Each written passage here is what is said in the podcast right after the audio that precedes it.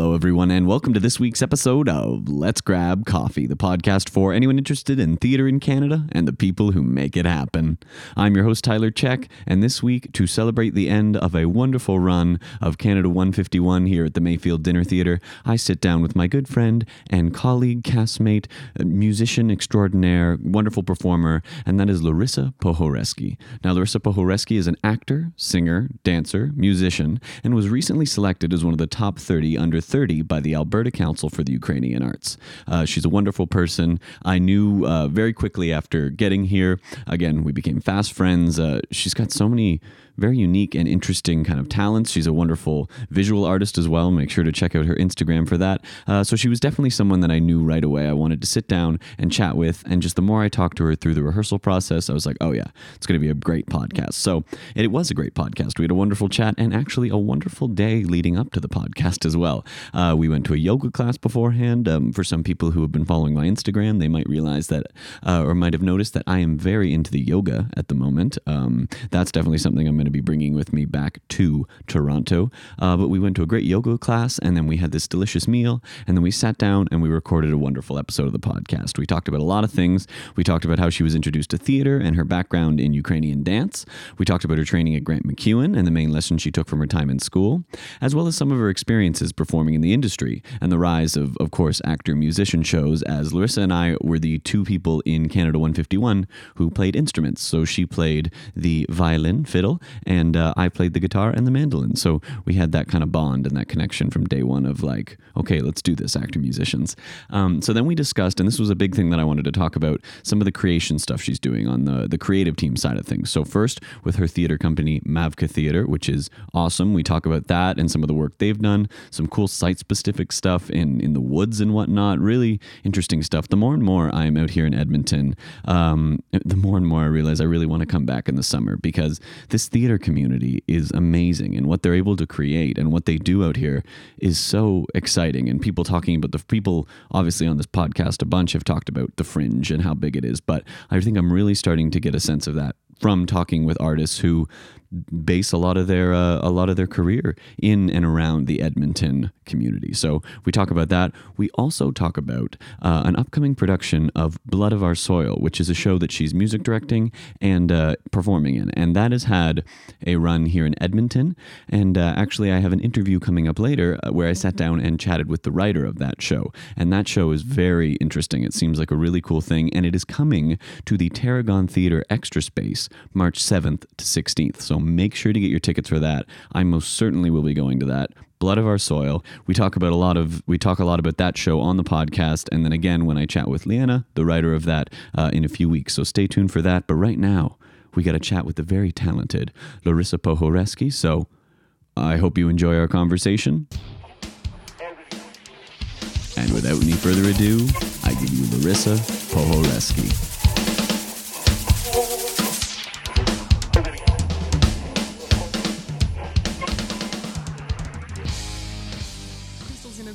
Pentagram, so That's not a pent. That's just a nice circle with the five things.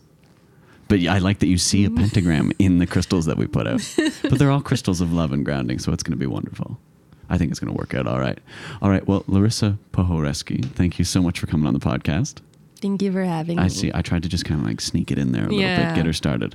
Um, so thank you. You said this is your first podcast, first time on a podcast. Yeah, Very, I'm so excited. That's awesome. Uh, but when we were talking about, I was very intrigued, um, like getting to know you during this contract and everything. Um, you uh, like the folklore kind of things. It's like you were saying the podcast that you want to start, you want to start getting into, have that like in common with them. they, yeah, they're all like, yeah, they're all mythology. That's it. Yeah, that- mythology, folklore, dark, amazing, spooky things. spooky thing. Well, let's maybe this will be a spooky podcast then. Okay. Great. Awesome. So we've had a pretty wonderful day though, I will say so far. Like I think I want to start all podcasts now with um yoga and then like a good meal. Shout out to what was the place we went to eat again? in KB and Co. KB and Co in Edmonton. It was delicious. W- wonderful. All right. Well, thank you so much for coming on the podcast. I really appreciate it for our show tonight and everything. Um, so the way I like to start these is just right at the very beginning. So what were those kind of first things, the first ways you got introduced to theater? Uh, what spoke to you about it, and what kind of made you pursue it? Okay. um, I don't know. I think I've been thinking about this. I don't know really how I got into theater fully. Um, I grew up really in like the Ukrainian dance world Yeah. and watching the Ukrainian Shumka dancers, um, which at the time was like they were really pushing the boundaries of what Ukrainian dance was and what Ukrainian dance theater was, and doing these storylines through dance on stage. Cool. Um, so I was like, okay, I think I want to, like, that seems like something I could do. And I just grew up dance. Were you saying so that and those like starting to move more into like narrative based things almost Yeah. like in the dance? Yeah. Cool. Very, very cool.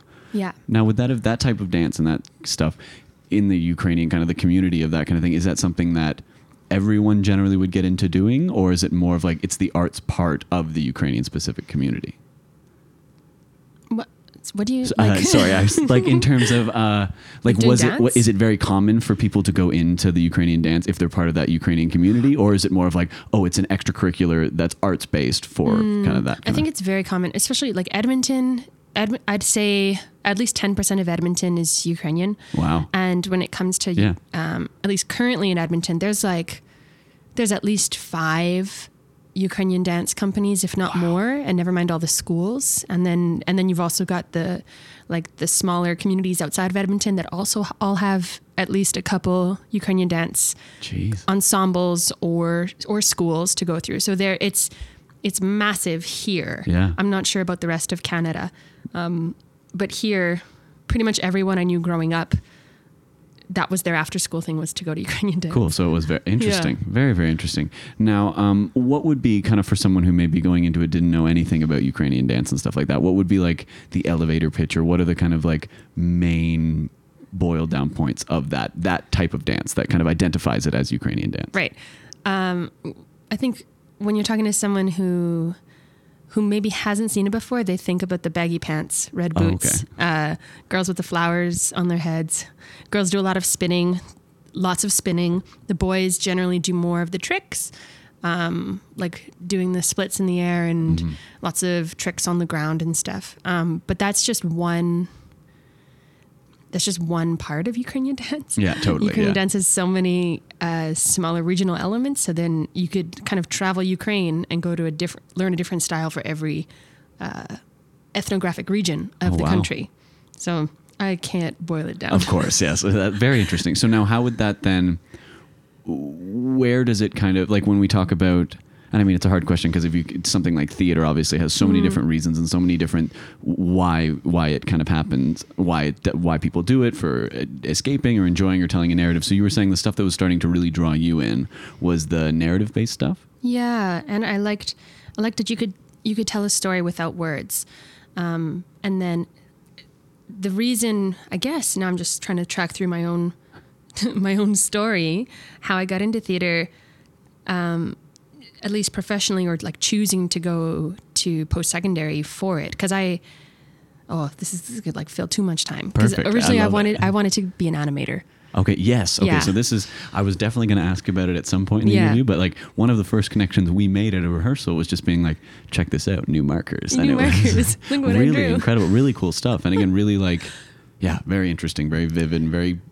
It seems like, and I mean, I'm just putting this on from what I've seen, but like bright colors and that kind of intensity of that is something big in your drawing, and that is a very animate an, animation animation style thing.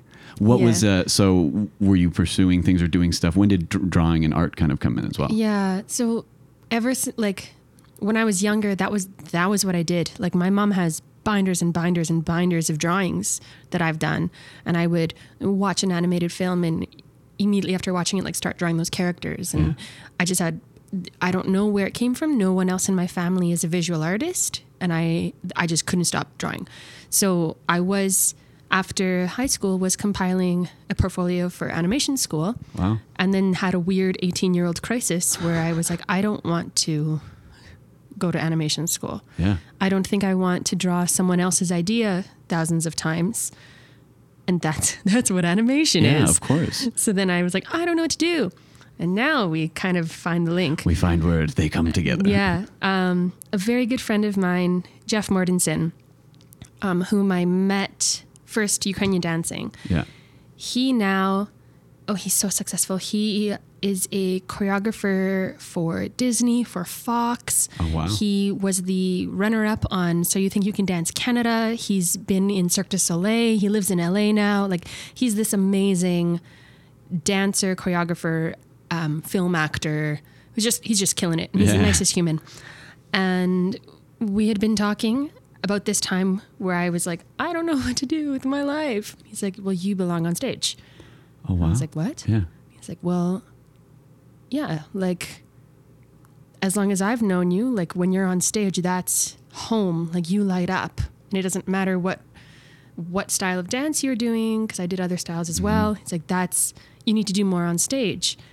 And then and then I got kind of confused because I was like, I don't know if there's a career for me being on stage and I still really like drawing. And then someone else was like, Well, why don't you marry the two Yeah. and go to school for theater design? Oh yes, So- of course. Yeah. So I did.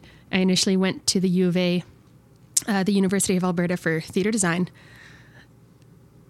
Did three of the four years of the BFA program and left. And we're like, no, that's I'm all right. Thank you. That's fair. and was like, oh, I don't know if this is right.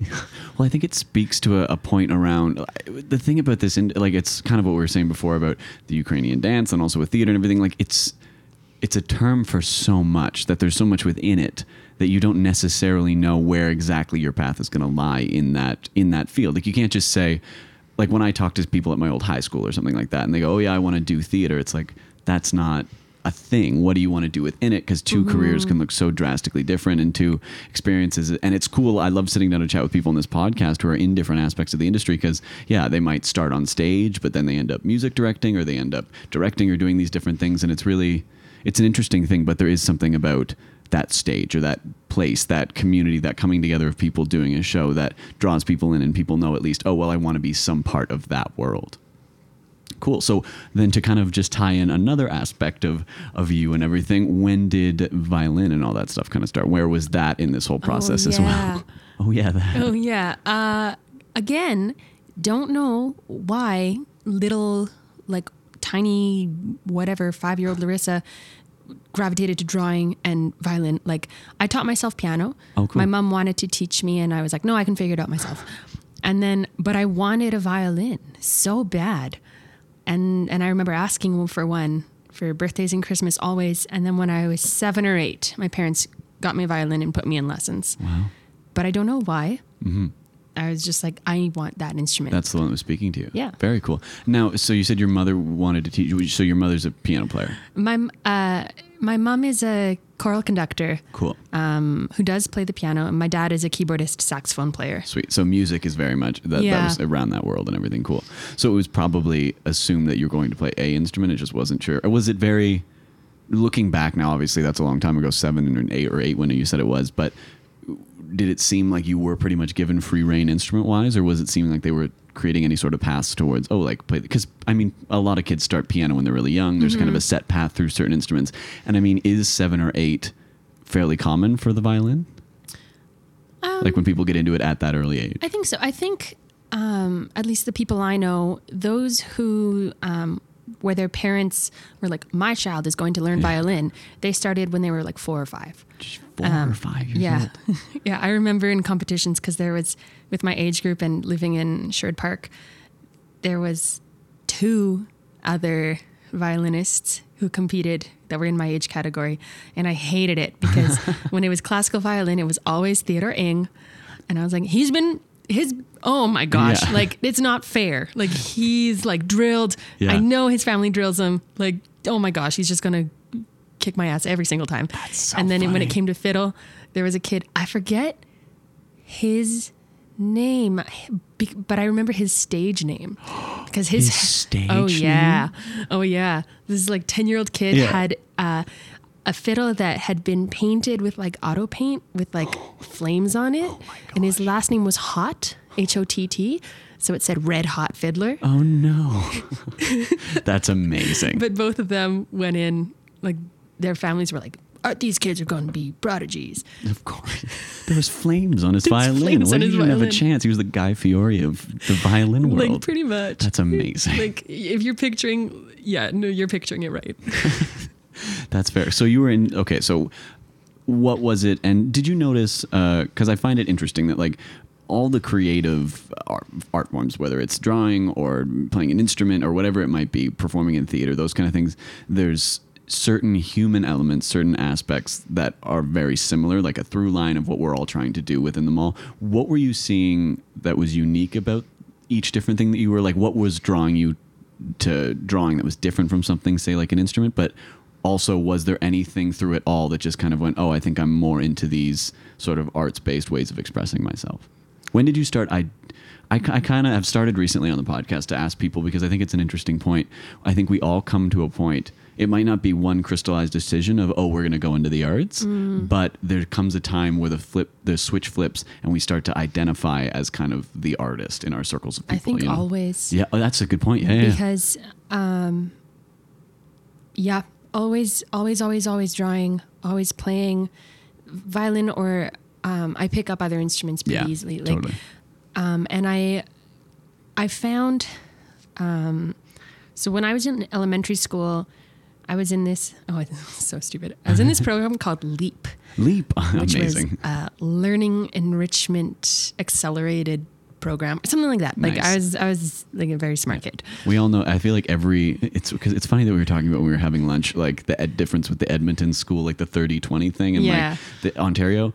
But I feel like every school had that program. It's just what that program was It was named. like the it was smart- Leap smart or this or whatever. Yeah, exactly. yeah so like in elementary school um like math because we talked about math Yeah. uh i didn't do regular math class i had like my own math for myself um and then on wednesday afternoons i don't know why we're talking about this i'd get pulled out for leap um and one thing that they did was i they made me keep a time capsule and I had letters in it from my parents and from teachers from all the grades throughout my years, whatever.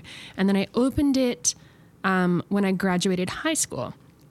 And the, I remember reading a letter from my dad from when, so grade three, I guess I would have been nine maybe. Mm-hmm. And this letter, he writes that how he knows, like, I've I've chosen a career in the arts and like blah blah blah blah blah. Interesting. Yeah. Yeah. And so I think I just accepted always it was going to be something creative. That's the way it was gonna go. It felt like the normal. It felt like the normal path or Yeah. the natural path. yeah. I couldn't, like, we also talked about, like, oh, what are you going to be when you grow up? Like Yeah. that sort of feeling for kids. And it's, well, I'm going to work for Disney. Yeah. Cool. I love Like, it. that's yeah. that. Definitely. I don't work for Disney. I don't. That's not what's going on. That's funny.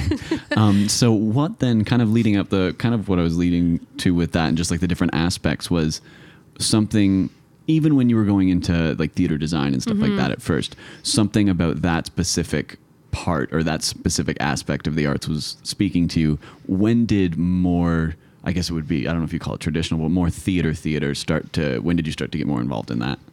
Um, I think, so I, I did drama in high school. Yeah.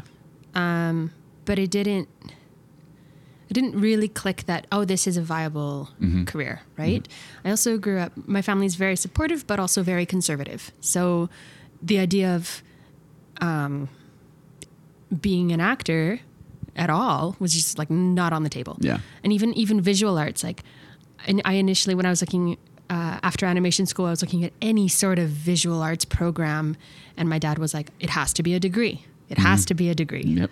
okay. So that really limited it. And i and that's why theater arts because it was a degree program.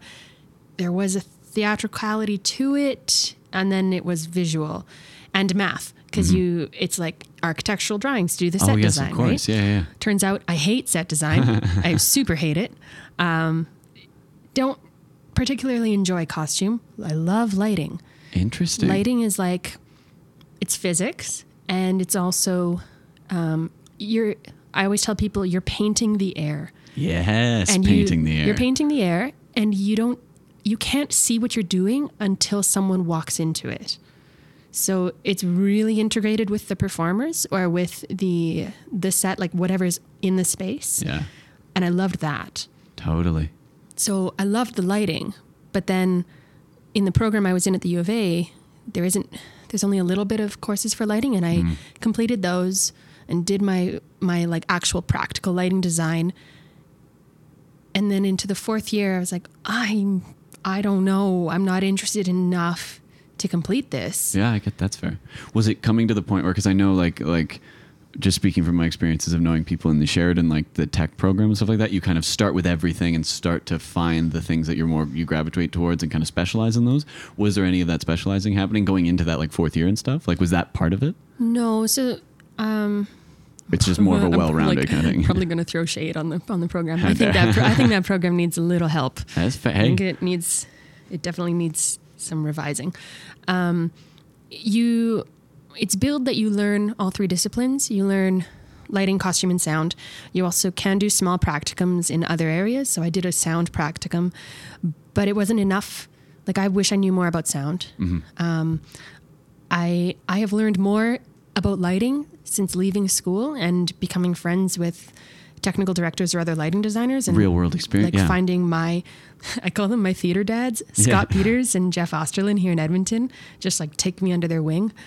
Um, but even though the program bills it that you learn all three, its primary focus is set. fair. And I, I don't care about yeah. set. That's fair. Yeah, yeah. Again, what area of it? Because you can be in, you can be in technically what would to an outside eye or someone who maybe doesn't know look like the same career, but it's two vastly different experiences. Yeah. And I do think it's fascinating. But if upon like further like looking into it, makes a lot of sense that uh, your first thought would be someone who's into drawing would like set design because you're actually drawing it.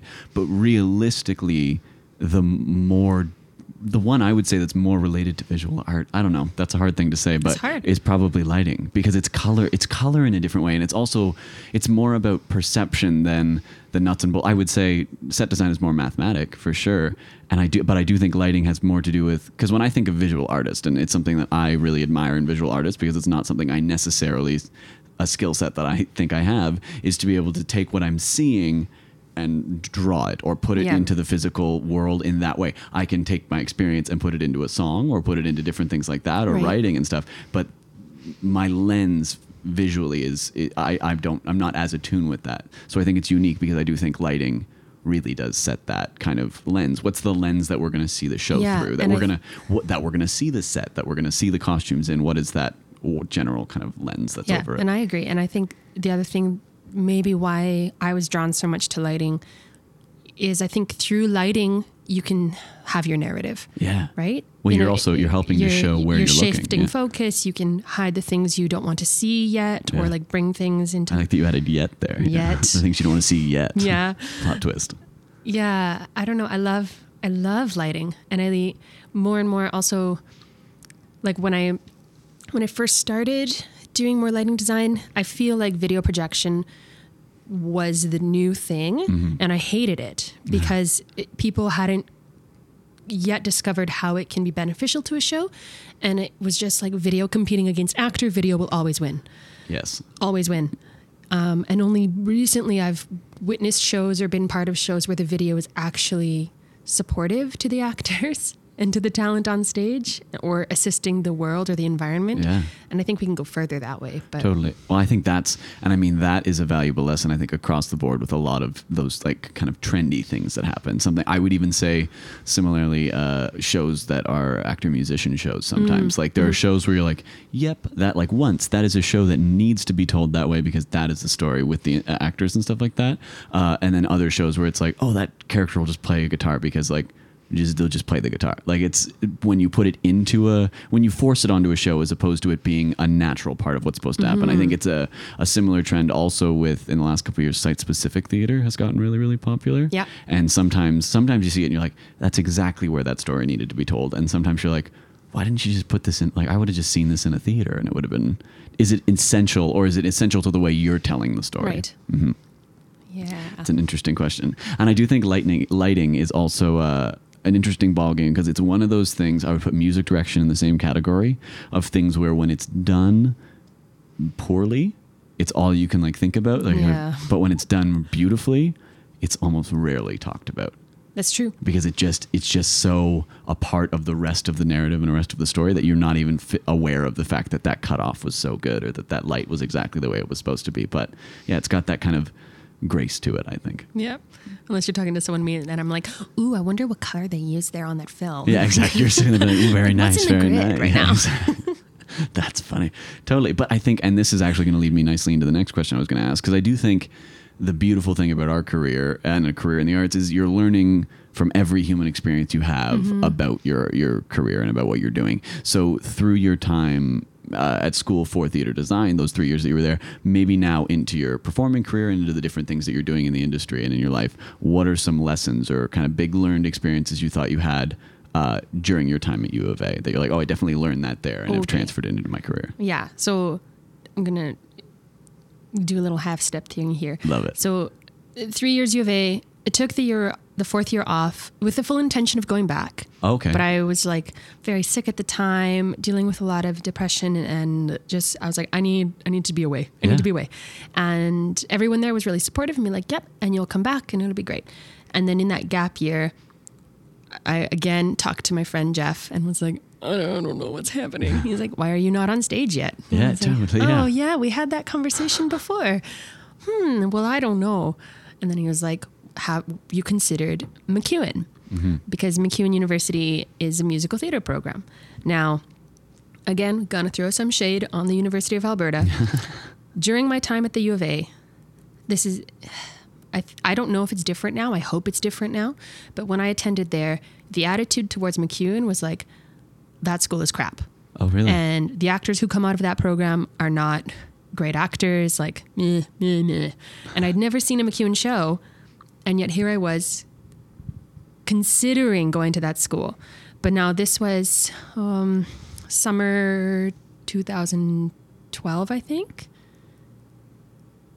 No, 2010. I don't remember. It was a summertime. It was like too late to get into any okay, program. fair. And then when I was in Europe, I was in Europe traveling that summer. A friend sent me. They're like, MacEwan is having late Audition. auditions. They're having auditions in the middle of August. And I was like, oh, like the week I get back from Greece. of course. Okay. well, okay. Yeah. Why not? Yeah. Like I get back, I can might as well go to this audition. Uh, and yeah, and it was just, just like rapid fire. Like I came back from Greece. A couple days later, went to this audition. A couple days later, was like, "You're enrolled." oh, wow. And it just Oh, happened like that. It just eh? happened. And uh, now to answer your question, when I was at MacEwan, I was really fortunate because I was now go- going to school as a mature student. Mhm. Oh, yes, Right? of course. Yeah. The majority of my classmates were 17, 18, like recent high school graduates, first year in college, university. So um, I already had been through that. I didn't have to deal with any of that stress. I had already taken theater history, play analysis, modernism, all of those sort of elective courses and didn't have to take those because that all transferred. So I could just focus on the primaries of acting, singing, dancing. And I kind of made it my mission with my class of actors to really respect the class of technicians. Yeah. And my whole thing was I wish everybody could learn even just a little bit of the other side. oh, yeah. I like stage management. Fuck. Uh, oh, sorry. It's all good. There's the little E on the podcast. That's so funny. You are all good. You can swear all Sorry, you want. mom. um, like, yeah, I think that that coming from the University of Alberta, from the theater design program, and also working with technicians and directors and stage managers before I even started as an actor, is like is huge. It's massive. It's really shaped how I work as an actor, and especially if we're in cue to cue, the moment I step into that room, like you, Yeah. you respect everybody. Yeah. And like, there's actors I know that are like, oh my gosh, it's taking so long to like do this, like, uh, to do, I don't know. I've- We've been light walking for eight hours. I'm like, yeah, but it's going to look beautiful. Yeah. Also, lighting. Poor lighting designers. Lighting. For anybody who doesn't know, like lighting is the last to get into the theater and they're expected to do to finish quickly like That's true. That is the one where it's like if a light's taking a sec, people are like, "Hey, why isn't light taking a sec?" It's like give them, give they, them a yeah. you- they just got in here like Yeah. sound's been done for ages like the actors have been done for ages Mm-hmm. lighting has not been allowed to get into the space until the set and everything has been done Yeah. And now you're bringing everyone in and like encroaching on their turf like give them space Yeah, and you also kind of, and I mean, you mentioned it too, how the lighting totally shifts them uh, as soon as actors get on stage. Oh, yeah. like it's it's one of those things that needs to be done on the fly when it's in the room when it's people there. Yeah. That's wild. Be kind. Be kind. Be so kind. Oh, totally. I think that's the most important thing, and I think it's something that I. I mean, it's one of the things I love about theater is the fact that you get to be a part of something bigger than yourself. Then you're not. It's not about you in the show. It's about the whole show running together. You're all a piece of something greater than yourself. Yeah. And yeah, remembering that, and remembering that. I, I, I mean, I try to be as curious as possible, and I do find that people have been very receptive. Obviously, if they're crazy busy doing a lighting thing, don't walk up and be like, "What does this do? What does that do?" But mm-hmm. like, I think it's great to be able to have conversations with people about the thing that they're passionate about. I'll go up to Harley and talk. I mean, that's kind of selfish because I'm really into guitars as well. but like, I'll, like I'll go talk to him, or I'll go talk to different people on the tech side of things and find out about what they're doing because.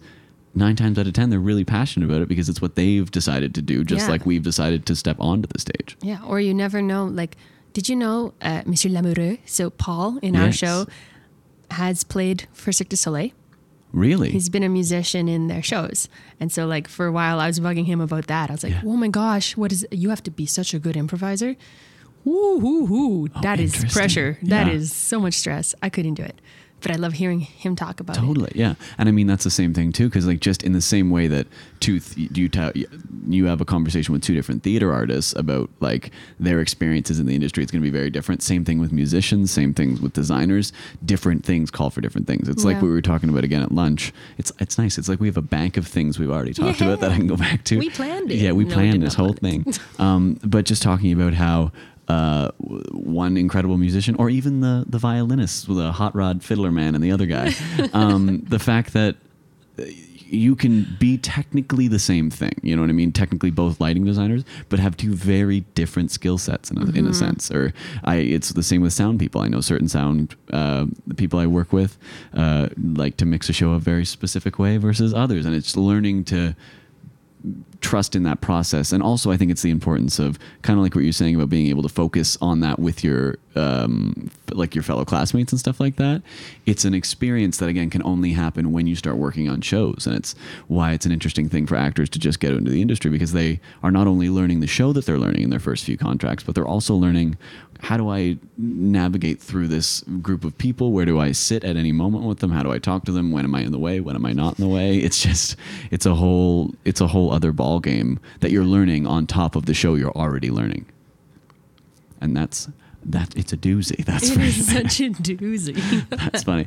But so that's that's really interesting though, because I do think the more, in a sense, languages you can speak, if you can speak lighting, you can speak sound, the better off because communication is like the number one thing oh, across yeah, the board with any of that stuff. I think any situation I ever hear about people talking about where there was a, a more negative experience in a theater context, if you trace it back to what it was, it was a miscommunication at some mm, point. That mm-hmm, was the f mm-hmm. that was the first thing probably, and then it might have spiraled. But yeah.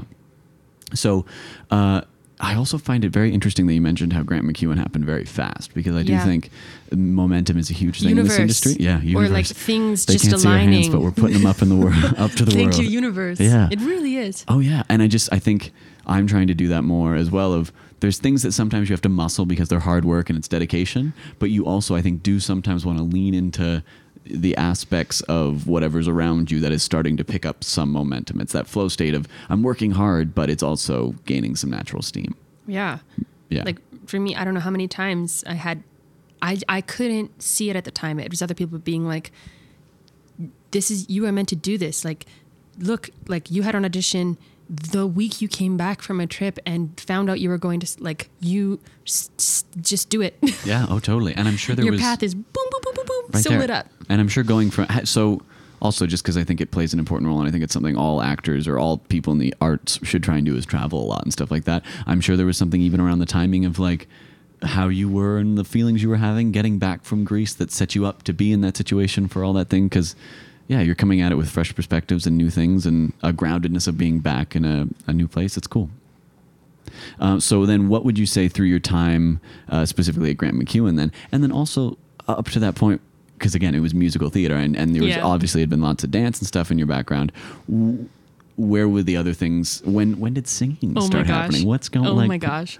So singing. Okay, I have to tell you about my, um, not my audition, but my, uh, the first day at MacEwan, we had a, a class in front of uh, all of our the new classmates um, singing a vocal diagnostic. Yes. Yeah. yeah, yeah. Right. So they would they would kind of pair you after that diagnostic with your coach and whatever. Um, so uh, my family's very musical, so I grew up singing in Ukrainian. Oh, I grew okay. up singing in Ukrainian. I very, very rarely, if ever, sang in English.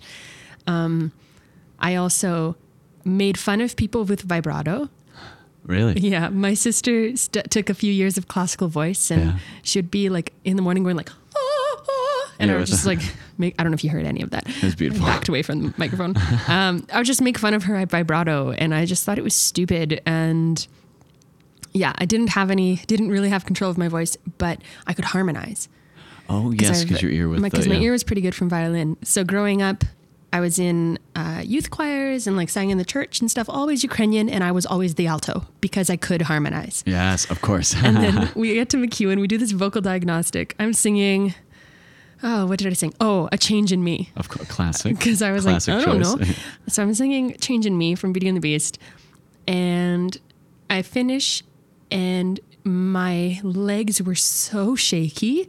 Like I was so nervous, not before the little performance, Yeah. but after. And the teachers are all talking to me and offering feedback, and I just kind of crumpled. Just down and just go. like sat down on the floor. they were like, "Oh, that's so cute. That's so Um, funny. you're a soprano." And I was like, "Huh? I am. I am not a soprano." They're like, "No, we think you're a soprano." Interesting. And yeah. so then began my journey of, "You are now a soprano. Also, you will learn vibrato." Yeah. Oh. So that's but that's very interesting. So did that just come from just how you had been singing stuff like that? It just had never started to find because I do find and I mean teaching. I, I'll teach like voice lessons when I go back to Toronto every now and then and stuff. And it's interesting when people find because there's the put on vibrato that people do. That's like the uh, yeah, and aggressive then thing. there's your natural. yeah, when your voice is just free and Yeah. then things starts to, and it's very interesting when people start to first get that and go like, "Whoa," because it's a softening and a releasing to the experience as opposed to trying to force the thing to yeah, happen. I think I just I had never been taught that way before, Yeah. and um, in Ukrainian music, so I was always really drawn to, especially folk singing. It's called bile holos, which means um, white voice or village voice. It's you can hear it a lot in like Slavic polyphonic Oh, cool. sounds or like Georgian singing, like especially choral groups. It's that it's almost like a yell. Um, it's it's a very straight, open tone. Um, it's I wouldn't call it a belt. It's it came from like calling from mountaintop to mountaintop. Oh, okay, yeah. Um, so it's a really open sound. It doesn't have vibrato, and I was obsessed with like trying to mimic that sound, Mm-hmm. and so I never really got it. but I like forced myself into this. I'm an alto. I sing low. I can't sing low. I sing low, she goes into and it's like this like weird, almost belty, shouty sound. interesting. And then at MacEwan, they're like, no, no, no, no, no, no, no, no, no, no, no, no, no. How about we find your voice and let's find out what your voice sounds when you're like relaxed on an open. Oh, hi, vibrato. Yes. Oh, hey. Hey there, look You're what happens. Naturally hanging out in there now. That's so funny. And it's not the sound that you hate.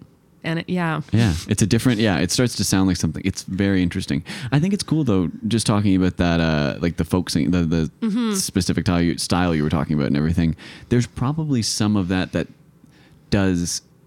Because I mean, there's only so much vocal technique, right? Like Yeah. if you look at different things, I'm obsessed with different things around the world, and also different just vocal styles and stuff. And you can learn something from. I've actually even noticed it in this show with. um because we have a lot of rock singers in the show. Like they're like Yeah. very specific rock voices that can just wail on those things. And it's looking at like, okay, what are there? There's some sort of vocal tech going on in there. And I would hazard to say that sp- some of it is probably along some certain same lines of vocal tech towards some of those more like like that folk singing, that yelly kind of thing. Mm, Like mm-hmm. there's something to be learned in that about connecting and breath support and, and resonance and all that stuff. So again, taking all the little things you can from everything you've experienced. Yeah.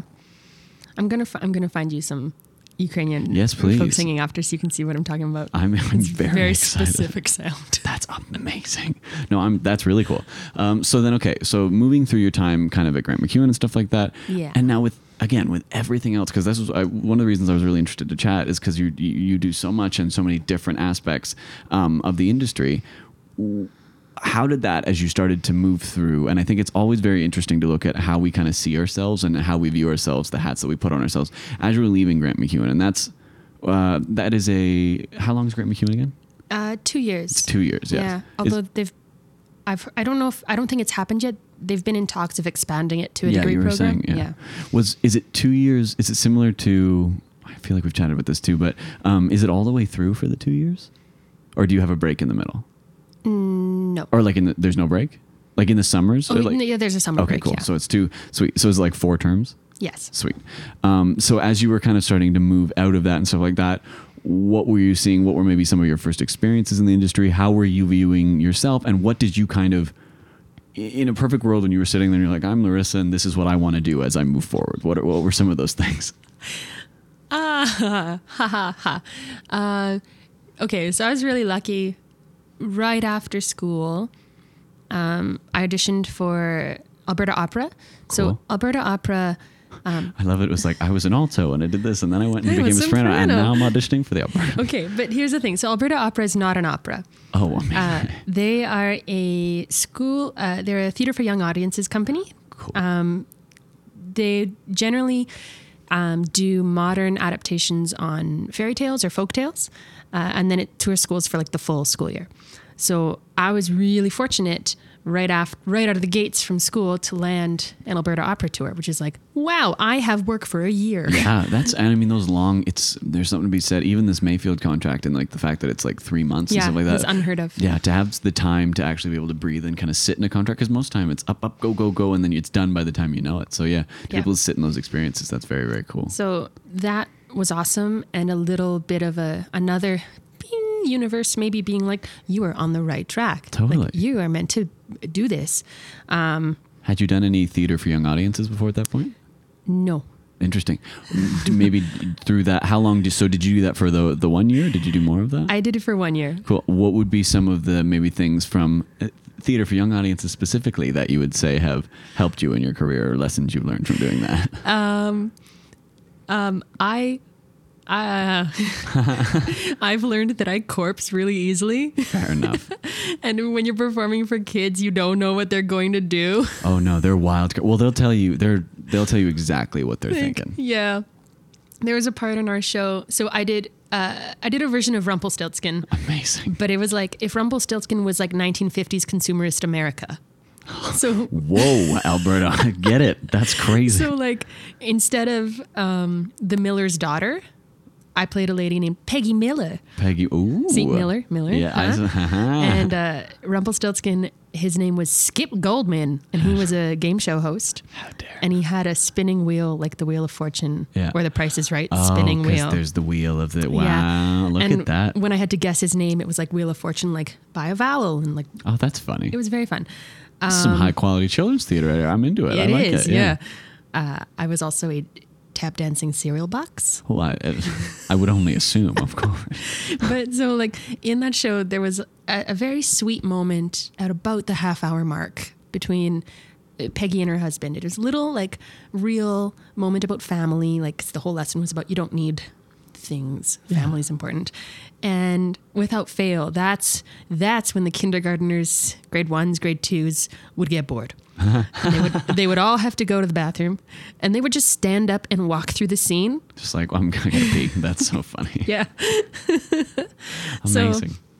uh, that taught me how not to corpse. Yeah. Although I still corpse really easily, but it taught me more about um, maybe ignoring audience, like. You, it's hard because you want to feed off the audience, but sometimes you might be in a show where the audience is just not giving it for you, Yeah. right? So how to, unfortunately, tune them out Yeah, in a way. Like you still want to project to give them the best show, but you don't want to take on their crap. Yeah, well, I think it's just about being the the, uh, the mark of a professional is being able to, and not in a boring way, but in a, in a live way, give the same thing every night, Yeah. or like give the same thing every show. You Yeah. have to. This is your job is to do this thing, do the thing. Yeah. So like with that tour, because as I'm sure with Million Dollar you did it. How many times did you do Million It was all like 225, 250, yeah. fifty So we in there. did Rumpelstiltskin like 260 times. Yeah, yeah. So yeah, it's how do you do it again, and it's still new. Mm-hmm. Yeah. How do you do that? Um, yeah, school tours also just kind of taught me a lot more besides the on stage part because you have to do everything. Yeah, that's the tour. It, that, it's kind of that classic thing of like I'm assuming was it like a big van and the toured around with the sets and everything. Oh, everything. yeah. like that? oh yeah, I love that stuff. But yeah, totally, yeah. very cool. So you did that for a year, and then what was kind of because you've done stuff. How when did and I can let me know timeline wise because now we're kind of we're going into uncharted territory. I'm so bad with time. I love Okay. it. Uh, when so what would kind of have come next? What were some of your next experiences performing and stuff? Then when did maybe something like the music directing you did, or when did the theater company stuff? What's kind of what starts to come next, or what is the process after you finish that year of doing the kids show, and what Yeah. happens next? Um, I'm so bad with time. I want to say maybe more. Like I think after that I did a fun, some fun fringe. Oh, cool. Okay, sweet. So that's and now have you always been? And it's something that I hopefully uh, I want to come back here at some point and do kind of a podcast thing with the Edmonton Fringe because everyone talks about the Edmonton Yeah, it's Fringe. and It's huge. Yeah, it's amazing. And being in Toronto the last couple of years, it's been nice to actually at least be able to experience Toronto Fringe. But everyone's like, you got to check out Edmonton Fringe. That seems like the move. So had you had it all? Has that always been a thing in your life? No. Okay, here we go. summer, the summer after graduating MacEwan was my first fringe. And I was like 24. And you've never seen a Fringe and show I had before? never been to the fringe before. And I live here. Yeah. And it's it's the biggest in North America. I want to say, I feel like people have said that before. It's like this one and then E- Edinburgh. Yeah, yeah. yeah. Yeah. So I had never yeah, and in my first my first fringe, I was a fool and was in two full musicals. Amazing. Don't do that. Yeah, don't do it. Don't do that ever. That's very cool though. For you, and I mean, because you've had, because it was, you were telling me this past summer you did like six fringe shows. oh, You I I was teching. Yeah, Yeah, I don't know. it was yeah, just a, crazy amount. shows. Yeah. Do you find because it's such a again every theater community, and that's why one of the reasons I'm excited to drive back kind of through Canada, uh, coming back from Edmonton is every theater community is so unique. The Mm. Calgary one's so unique, the Edmonton one's so unique, the Winnipeg one's so unique. Like everything is so Regina's so unique. Um, what do you think it is about Edmonton or about this theater community specifically that makes the Fringe show such an interesting experience, Um, or such the thing it is? Okay, I think it's a, a duo. This is a two part answer. The first thing is Edmonton. Edmonton is a make your own thing Yeah. town. Like it there are so many indie companies or small up and comers or just people doing their own thing. Like I think Edmonton is really supportive. If you have an idea, you can you'll it might be tough, but you can find the resources, you can do it Yeah, um, versus somewhere like Toronto is very much an audition yeah. town. Well, it's also I think it's also very oversaturated. Like just in any and that's in anything in any Yeah. business in any way. It's just there's so much more in Toronto. Yeah, well, Ev- Edmonton too is there's there's not there's there's never enough work for everybody Hmm. anywhere, but here I know so many more people that are just making their own. Yeah, making- and I think it's a safe and very uh, welcoming and positive environment to do that. Um, it really encourages individual artists and Yeah. and starts, and then the the Edmonton Fringe um, is not juried, so anybody can be part of it. And the the main like the fringe official fringe venues, those are a lottery. Yeah. So it really anybody like in the big venues, sometimes you might have amazing shows, but sometimes you might have like not so amazing Yeah. shows who get the same Treatment, stage yeah. time and treatment. Yeah. So it's I think it's really fair. It's That's fair, really yeah. open. Um, yeah, it's there's I forget how many shows were in the Fringe last year. Over 300. Jeez. Like you could you got everything. Yeah, you got it all. It's all it all. there. That's so funny. um, because it's safe. You can Yeah. experiment here. yeah. It's okay. And I think that's cool. Yeah, talking about the space and also talking about, I think people respect and people appreciate because this, you're not promised anything in this career, and you, you know what I mean. You have to, you, you work for it and everything. And I think people respond to and respect the fact when they feel like they can see. And I, I think it's cool that we're moving in a lot of different ways uh, more into this and seeing this. But that idea of the playing field being more even, the fair of of just what letting whatever stories resonate with people be able to be heard. And that's mm-hmm. that's something like fringe offers that because like you said the stage it's a lottery.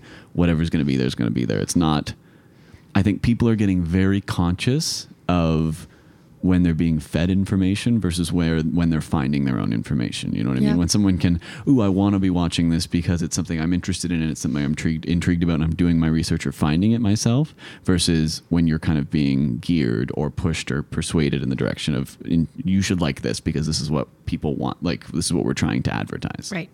So I think that's cool and important. And I hope to see lots of Edmonton Fringe shows for Yeah. sure. okay, so you did you were doing two full musicals. That was your first year in the Fringe? Yes. And now is that kind of is that very common for now also and this is just a question because i mean i'm sure it's a question you've gotten before and stuff like that what's the process around because did you guys go to something like I- i guess would you go to something like theater ontario showcase No, what's that? no okay cool Oh, Yeah. maybe it's like we have Emerge. that's it yeah the emerging like would, would do is that in admin or is that for like alberta schools It's yeah, it's um, Emerge is like Alberta post secondary, and you go to Edmonton and you go to Calgary. okay cool Um, and kind of you do like a two a, couple things yeah audition. Yeah, and it, but it's like ah, I didn't really like it. Like Yeah, no, to me, it was like a glorified talent show. totally you i know yeah and, and you're you've you've got that time limit, and they I don't know for you like for us, if you go over, they ring a bell. Yeah, and yeah, then yeah. You, you like you have to finish. I also felt a lot of pressure because when I went, I was like.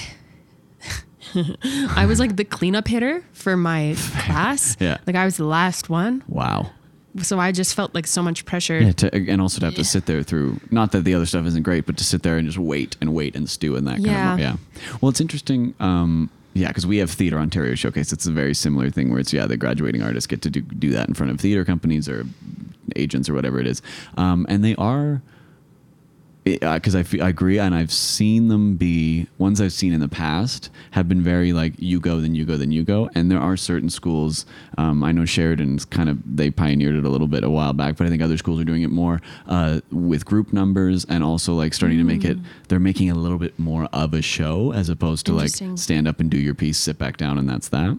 Which I think is helping a bit, but it is a tough scenario because at the end of the day, no matter how you're doing it, how you're slicing it, auditions are still just weird. Yeah, and that when like at the time I was like, oh my gosh, like I'm gonna audition. We don't really have agents here. Yeah, there's yeah. like one agent, and I don't know how I feel about him, but so much shade. I'm just kidding. Uh, like at that time, I was like, oh my gosh, we're gonna be in front of all these different artistic directors, and like this is gonna make or break us.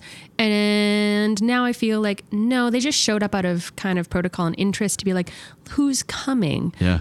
but I don't know if anybody, too many people have really got consistent work right out the gate From that experience. from that experience. And then the best thing for me was we had that stupid like networking thing, thing after. after. Oh, And I I just feel like remember, everyone listening just went, "Oh my gosh, those are the worst." Brad Moss, who's the artistic director for Theater Network, um, was just over in the corner.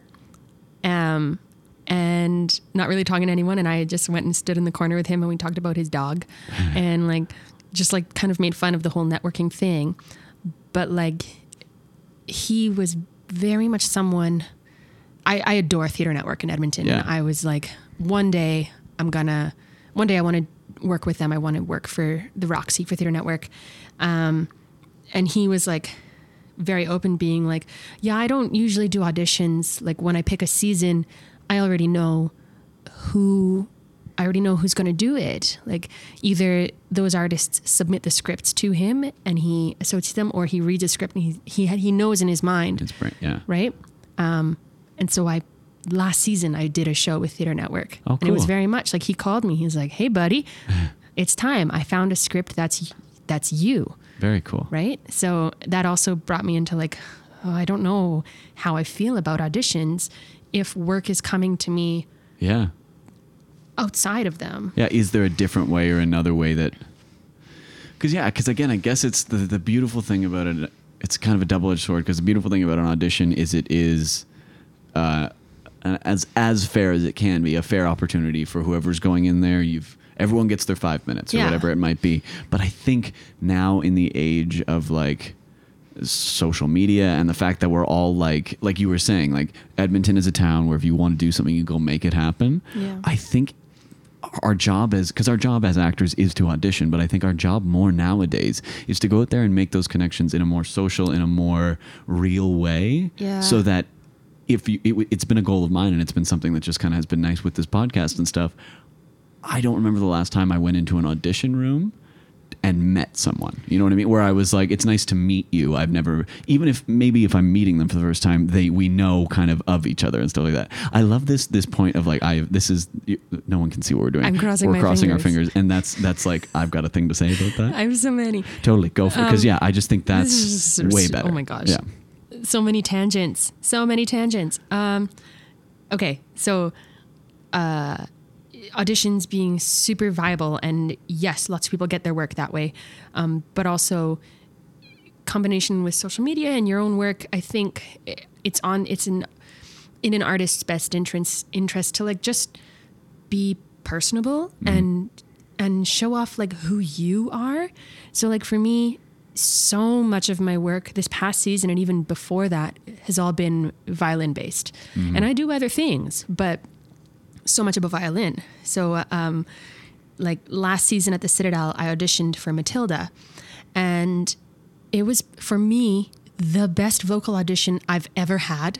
Like my voice opened up, like this belt came out that I've never had before, and I was like, "Ho ho!" There it she is. showed up, and it was awesome. And uh, we're talking after, and Daryl goes, "Are you auditioning for once?" And all we talked about was once. Yeah. And I was like, "Okay, cool, great, yes," because he knows I play violin because Instagram or Mm-hmm. like I have my violin. this is a sneaky thing. I don't know if I don't know. Maybe subconscious. I don't know. I very often have my violin with me at auditions, whether I need it or not. Oh yep. Oh yeah. I don't remember the last time I didn't. Even if I wasn't supposed to use it, Yeah, the, I if someone always bring a sees it, guitar. they're I like, always "Oh, bring a can. I hear a thing?" Or "Good to know you do that." Yep. So I feel like I subliminally planted enough seeds that once was like mine Yeah. No. Totally. ages ago. Well, I think it's also seeds that there's seeds that you're like, I'm planting this, I'm planting this, and the seeds that are just kind of spilling out of your pocket and growing Yeah. as well. Like you don't Yeah. know the seeds that you're, you know the seeds you're planting, but there's a lot more that you don't necessarily know. Go for it. I'm trying to remember this one. what the third I have- finger crossing This was? This one was uh, not anything. It was just like remember, remember. But, okay, hold on. What were we saying? Oh no. Uh, we were talking about auditioning, social media, making those connections in a more social setting, um, and that kind of stuff. Yeah, I think I've lost it. It'll come back to us. That's the beautiful thing about these conversations. Ah, It'll come back. Um, but no, I know exactly what you're saying, and I think it's, I think that's an interesting point as well, and it's something around. I wanted to actually go back all the way. I should. I'm gonna start doing this. I like this. Is the finger thing? Is the? It's a good cross the fingers. Um, but a point I wanted to make around Theatre Ontario Showcase and those those showcase opportunities that we built that I definitely was so stressed for, like for that that audition or some of my first auditions out of school. Um, and I think it's a fine line and it's a constant conversation around how much do we want to build them up so that they're given the respect and the importance that they deserve versus how building those auditions up too much it can almost put it on a pedestal or psych you out in a weird way. You know, when does putting too much pressure start to take away from you giving your best because you're nervous or you're scared or whatever it might be? Did you get it back? I got it back. Do it. I knew it. Okay, I okay, knew okay. you would. I, I remember the thing I crossed my fingers because he said uh, where you, you go to audition, you don't know who you're going to meet in an audition. Yes. And you might meet people, you might not, whatever. This is just a little anecdote. Um, Hadestown. oh my gosh. So Edmonton did the workshop for Hadestown, and that whole audition process was kind of a nightmare. But I auditioned for it. Um, it was dance call 1st and I was auditioning for one of the fates. And from the dance call, there's like 30 of us. Suddenly cut to three. Now in Edmonton auditions, that doesn't happen. Edmonton auditions, every other audition I've been to has been your like vocal and acting audition first, and you might be in, invited to a movement call. Oh, interesting. It's very rare that the movement call is first. So this was for me the first time it was the other way, kind of backwards. Um, so cut to three, uh, I advanced, and in the dance call it was just the choreographer um, and the not even the director of the show, but uh, Daryl, who's the artistic director of the Citadel. Yes. It was like a tiny table, and then go into the singing and musicianship portion, and it was like like 15 people, including uh, the producers from Broadway and Oh, the wow. director, and then the Citadel staff and the choreographers and the music director. And then right at the end of the table, fucking Anais Mitchell. and I was like, oh no. This is the bigger table. This is a big table, and I'm singing your songs. Yeah. I no no. Yeah, right. That's unreal. It did not go well. It did not. Great. Well, I mean, it happens to the best of us.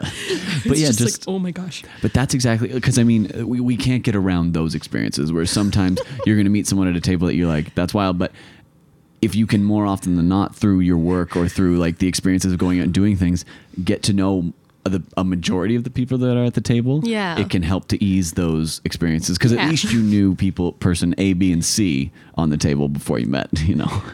Yeah. yeah, exactly. Really scary. totally that's funny cool so um so after that and kind of like moving forward then i guess and stuff like that when do we get to uh Oh, this was the question I was going to. I had a question way long I'm ago so that I never asked. That's all good because I was saying the first part. But the second part was, uh, and it's just a very typical question that I'm sure people from out west get a lot. Was there ever the thought process for you of going to Toronto or doing that Hmm. kind of thing? You know what I mean? Around that kind of thing. I don't know. I've I'm, I've been getting that question a lot because I am going to Toronto Yes. soon with Yeah. a show. So I've been getting like, well, are you going to set up some like chats? Are you I see what gonna, you're you know? yeah. And I'm like, I don't know. Like, I, I, I don't know. Mm-hmm. Or like, are you going to talk to an agency? I'm like, well, but why would I talk to an agency out east when I'm here? And like here, they're not really a thing. But Yeah. I, I kind of want to. Like, I've done a little bit of film in the last couple of years. I'd like to do more film. Maybe I need to go out there. I guess that is more of a. But they do film. I, I mean, from I, I know I don't know much about it, but if you're talking film and TV, there's some. There's a bit, a lot of stuff film out here in like Edmonton, Calgary. Uh. Calgary, Calgary Yeah, more so. That's, I guess maybe it was when I was Yeah, in Calgary, Calgary- at Stage West. I heard Calgary a lot or more like about go that. go Vancouver, I guess. Yeah, that's true. Um, but it is it's an interesting, and I mean, again, it speaks to the fact that there's no right way to do this. There's no one way to do this whole experience. But it's it's an interesting thing because it's like because we always talk about like, or you were like, hey, are you based in Toronto? It's like I am, but that's just because that's where you go in the east. But Yeah. th- there's these communities out here that are so. I don't know if self-sufficient is the word, but there is like there's, it's a it's a different kind of experience, a different kind of environment because the community is smaller. Yeah, I I like I don't know yet because I'm toying with the idea of of going out there, but I'm I'm a little bit afraid of the like you said the oversaturation Hmm. and and then I think a little bit of like imposter syndrome sets in and it's like oh I'm not I don't know if I'm at that level. Yes, I am, Yeah. but I don't know. You know? Totally. Well, I mean, it's also it's even breaking down that that in terms of the conversation of what does that level mean, right? Because it's Yeah. just a different place Like- around. Yeah. I was shooting myself though when when the rights to like when once first hit Canada and I was so upset that I was in Edmonton and I was like I need I need to be I need to be in Mirvish I don't understand that is my show Yeah. why is it so far away and yes it's many people's show Yeah. Exactly. but I was like I'm so I can't even get to it ah and so I was so upset about that so upset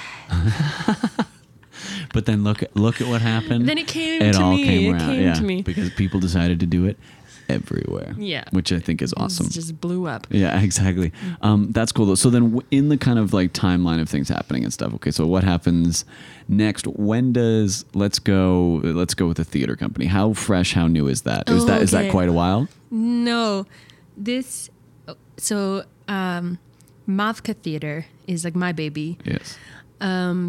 Kind of formed out of necessity because. Okay, wait. What year? 2017, 26, If you don't mind me asking, when would you have graduated from Grant MacEwan? Just to kind of put it in a timeline. 2014. Okay, cool, I think sweet. 2013, 2014. I don't know. That Time. that area. time is weird. Time's a weird thing. It's Time is 2019 now. It's This- 2019. Yeah, okay, I'm I, also let's say realizing- 2014. Yeah, you're the first. You're the first podcast recorded in 2019, by the way. Yeah, kicking off the year in the right way. I love it. Yeah. uh, I think 2017. Cool. No. Okay, yeah. So 2017. Um, there's so we were talking about uh, there's a company here called Common Ground Art Society, and they run uh, a site-specific arts festival named Found Fest in the summer. And uh, two summers ago, they created an incentive called the Fresh Air uh, Artist in Residence Program. So I was chosen as the inaugural Fresh Air artist, and my task was to create a new project, site specific theater project for this festival. Um, I had to I needed a theater company name to do the project under. Um, so that's kind of how Mavka happened because I needed a company name. But the I, I think the idea for Mavka has been in my head for a while because I said in Edmonton there's like five, six, like however many Ukrainian dance groups. There is no Ukrainian theater company. There are churches, church halls, youth organizations that do Ukrainian theater, but they do like Ukrainian Ukrainian theater, like Soviet era plays and like Wow. shows that are old, outdated, um, from from the old country, like, and they're they're not accessible and they're not professionally done. And I I really want to create a space that's um, going to bring the Ukrainian community because it's massive more into the indie arts community because I think that's a built-in audience, and I just I want to bridge the gap because I live in between the two worlds. Yeah. So that so the idea for Mavka has been in my head for a while, and this was the first time I could start actually creating the stuff that I'm like so Yeah. like that I talk about. Um, so I did. So for that festival, I created uh, Before the River, um, which was co-written with a spoken word artist named Liam Cody Very cool. uh, and it was a uh, an hour long romp through Edmonton's river valley. So the audience showed up and they were split in half, and you had to follow these forest guides. And depending on which spirit you followed, you either saw the story from start to finish, or you saw the story from the end um, to the front, so backwards, Yeah. crossing in the middle. And the show was bilingual and it was full of Ukrainian folk music. And none of my cast spoke Ukrainian. So that was also, for me, a chance to educate them on my culture, my language. Yeah. And then it was, it went over so well. So, so well. Like, I want to remount it. I was asked if it was going to be an annual thing. Cool. I was like, Yeah. no, but maybe, Maybe, if you yeah. give me the money Yeah, exactly right. but also that summer, uh, I premiered a workshop of Moonshine, Yes. which is my solo multidisciplinary show. The summer previous, I had been asked um, at Next Fest, uh, which is an emerging arts festival, also in the summer, um, to perform a 15 minute piece. And uh, that was the beginning of what is now Moonshine. But at that time, I had 15 minutes. I mostly improvised, but I had story markers. I knew where I was going, what I was doing. And I told stories from my life bilingually with some Ukrainian folk music that I sang and played on the violin. Um, that grew two years ago into a 45 minute production. And then last year, uh, fully realized hour long production. Um, and it's called Moonshine because I do shots of moonshine. Amazing.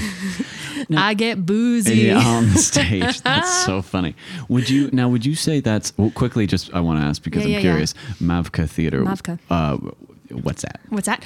So uh, Mavka is a like a, a dryad, I guess. It's a tree nymph.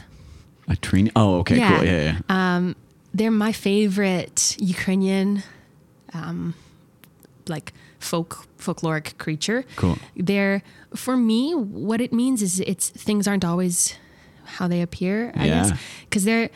Um, in stories, they're either really nice, like if you get lost in the woods, they might help you find your way out, or they might be the ones who make you lost and then kill you. Cool. There's also stories where they're these beautiful, often young women, very, very beautiful, but when you get close to them, you notice that actually their skin is rotting and they're decayed and gross and Oh, like wonderful. zombies. so I just really like them. Cool. Um, yeah. And I thought, of all the Ukrainian words I know, what is one that when it is written in English letters, people aren't going to butcher when they read it? I think that is such an important point. Just FY, because I think it, everything is about balance in this career and in this world, and especially when you're doing self-startery stuff, like self-creaty things. Like, Yeah. and coming from a guy who like started a podcast about theater that doesn't have anything about theater in the name of the podcast, and like wished he had maybe thought that through a little better at the beginning. Um, it's an interesting ball game around finding something that speaks to you, like when you're doing branding or when you're doing these kind of things, having the artist voice of these are the things that speak to me. This is what I'm trying to say artistically, and the business voice. The, the Yeah. you know what I mean. That part of it that's like, how is this going to be? Are people going to be able to spell it? Are people going to be able to find it on Instagram? Yeah. Like things like that. Of just, is it already? Are there already twelve things that have a similar name to this? Like Yeah. it's it's a an important part of the conversation because. I was reading this thing just about like social media and that kind of thing, talking about how people don't want to click more than twice to get to your whatever your thing is. Oh, Like people won't. They'll give you like boop boop, and then they're like, "It's just too hard to find," and then they're gone. You know what I mean? Like so, it's that accessibility thing. So that's that's really cool that there's the practical side and the artistic side of it. Yeah, and just I yeah, I was like, it can't be butchered. I think it's a very pleasing sound. yeah. It's nice to say. It's nice to say. I understand what it means. It's okay if uh, other people don't. Am I going to be upset if they don't know what it means? No. No. That's awesome. Uh, now, I, I really love the point. I think it's something that, um, because I think you're right, Edmonton has it. A, a really beautiful community of, of people creating their own work Yeah. and their own opportunities. And Toronto is developing that as well. There's exciting things happening in Toronto now. And I think Toronto can learn a lot from the Edmonton community and that kind of things. And I love the point you made about bridging the gap between what you see, what you can offer, like being where you fit in between two worlds and how you're able to bring them together. Because I think all of us as artists, because we're all unique and we all have our own unique artistic voice, can at some point feel between several worlds. I feel that way in this show, not in a bad way at all, but I feel in this show that way between the worlds of the performers and the actors and the musicians, right? Because Yeah. we're not quite in the band, but we're not quite in the show sometimes. we're just left in the Yeah, lurch there. Exactly. And there's it's all about how you spin that perspective of am I going to use this as an opportunity to bring this together to make something my own or let it pull me apart and separate me? So I think mm-hmm. when you're looking at any opportunity, any experience, if I were to do it for this podcast, for example, I know that I really like talking with people and I know that I like making those connections with people. So if I can put that together into a thing that's not yet there in the industry with the podcast and stuff, that's great. Like I see where that fits in between worlds. You know what I mean? So it's cool that you kind of brought that up. With that, and with the kind of obviously all the Ukrainian stuff and everything, had you always had the intention of that being a part of your artistic voice? Of like when you going through theater school and stuff like that, I'm going to eventually use all of my training to share these kinds of stories. I n- not consciously. Um, when I was at the U of A, I was often getting my hand slapped that I was making things too Ukrainian. Interesting. Like in any design project, some something would be influenced um, by my culture, and I, I it made me so upset because I was like, "But this is what I know, Yeah. right? This is what I'm drawing from, and how can that be wrong?" Like we had to do uh, a fake staging of um, Arturo Ui, and we weren't allowed. We had to like place it in a different city, and I was like Odessa, Ukraine, Yeah. and they're like, "Well, it can't be Ukraine." I'm like, "But that's a crazy mafia-run city that makes sense for this story." Like, I'm not just choosing Ukraine because it's Ukraine. I'm choosing it because I've been to that city and there's mafia, Yeah. and it, this story is the mafia, and like, uh, hello, and like, or like, yeah, I would just get so discouraged from pulling on my uh, heritage. Yeah. Um, But no matter what I did, like it was gonna come out. Yeah, well, I think it's like talking about what we were talking about with momentum and everything around um, that. That's where you were leaning. That's where it was starting. For it was easy for you to go. So write what you know. Do the things Yeah. that do what you know. I think people sometimes, again, I think our first thought, our first knee jerk reaction is oftentimes the right one, especially in this industry. And I think part of it is if you see something that maybe feels a little too obvious, or like, oh, I don't know if I should write about that because that's like, of course I'm going to write about that. It's like, well, then of course you're going to write about it. Write about it because that why fight against something that is naturally there, especially if the passion's there for it. I think I've, I've crossed my fingers twice. I have two thoughts. Um, the write what you know, but also like uh, universe stuff. So like the Found Fest show before the river, Found Fest that year was happening on the summer solstice. Oh, cool. And when I was trying to search for inspiration of like what story do I write, I I would have been a fool not to go with the summer solstice because in Ukraine, Kupalo, which is midsummer, is like the most magical time of the year. It's the time where the spirit world and the the mortal world uh, the doors open. cool. So things cross from either side. Like it's just like perfect story fodder. Yeah. And it was happening on that weekend, and I had the forest as my s- stage, and I was like, I have to, right? Like, yes, everything is telling me this is the story I have to go with, and then since kind of beginning to get more into playwriting and and um, allowing myself to draw on my own culture and my own experiences, uh, especially Ukrainian, like through Mavka, I've already got a journal full of ideas that I'm like, oh my gosh, this is a story that I think would be perfect to adapt into uh, more of a physical theater show, or like this is a story. Um, my partner and I really want to write a show. Um, I don't want to. I don't want to tell you what it is so nobody steals it from me. But it's like we came. It's just like time, and we came across this story that I was like, this is this is amazing. This is an amazing story in terms of my heritage, but also in terms of female empowerment. Yeah. And like, we need to write this show. Um, right? I think that's the yeah, that's the feeling for sure. Of just letting it yeah, letting it naturally progress the way it's the way it's supposed to, the way it wants to and I think we as as a as a, a as people uh, try and see narrative and everything. So we try and put that on our lives. This was meant to happen, that stuff. But I think that is a survival skill and I think that is a beneficial thing for us to have is that ability to create narrative out of the chaos of whatever is going on Yeah. and to put it into those places and I just again talking about writing what you know and stuff like that. I think the beautiful thing and the fact of where we're moving now with with artists being able to kind of share their voices a little bit more now and everything is it empowers us to write our own things because uh, why would I write anything else? Because someone else is going to write that better. The best thing you can write about is your own experience, and then just being there to be a community of artists. And I think, again, I talk a lot about social media, but being able to connect with lots of different artists, you can lend your talents to other people's perspectives. You know what I mean? Like Absolutely. I, a perfect career for me would be